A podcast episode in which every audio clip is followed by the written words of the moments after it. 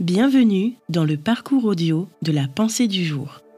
Va avec la force que tu as, je serai avec toi. Par Jean-Louis Gaillard.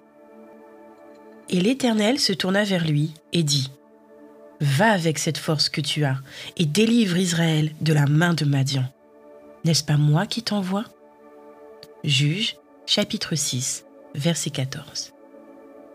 La confidence, voire la confession qui suit, je l'ai entendue un jour où je visitais une vieille amie lassée par la vie. Je l'ai écoutée sans l'interrompre.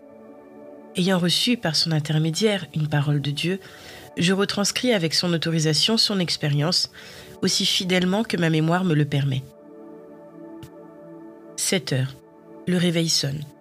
Il faut se lever. Elle soupire. Devant elle s'étend la grisaille du jour, semblable à celle d'hier et à celle du lendemain, probablement. La mise en route du matin, le déjeuner, le métro, les gros registres aux longues colonnes de chiffres. Non, elle n'a pas le courage. Une amie lui a bien donné une recette, répétée dix fois, vingt fois Cela va bien, cela va très bien. Décidément, cette méthode couée ne lui apporte rien. Tant pis, elle se retourne dans son lit. L'effort est pour tout à l'heure. Maintenant, elle ne peut que dire son découragement à Dieu.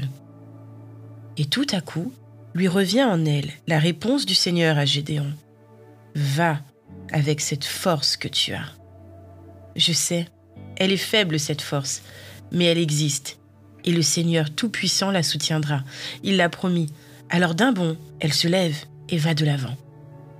Désormais, chaque matin, elle reçoit l'ordre qui porte en lui-même la force de l'exécuter. Et l'Éternel se tourna vers lui et dit, Va avec cette force que tu as et délivre Israël de la main de Madian. N'est-ce pas moi qui t'envoie?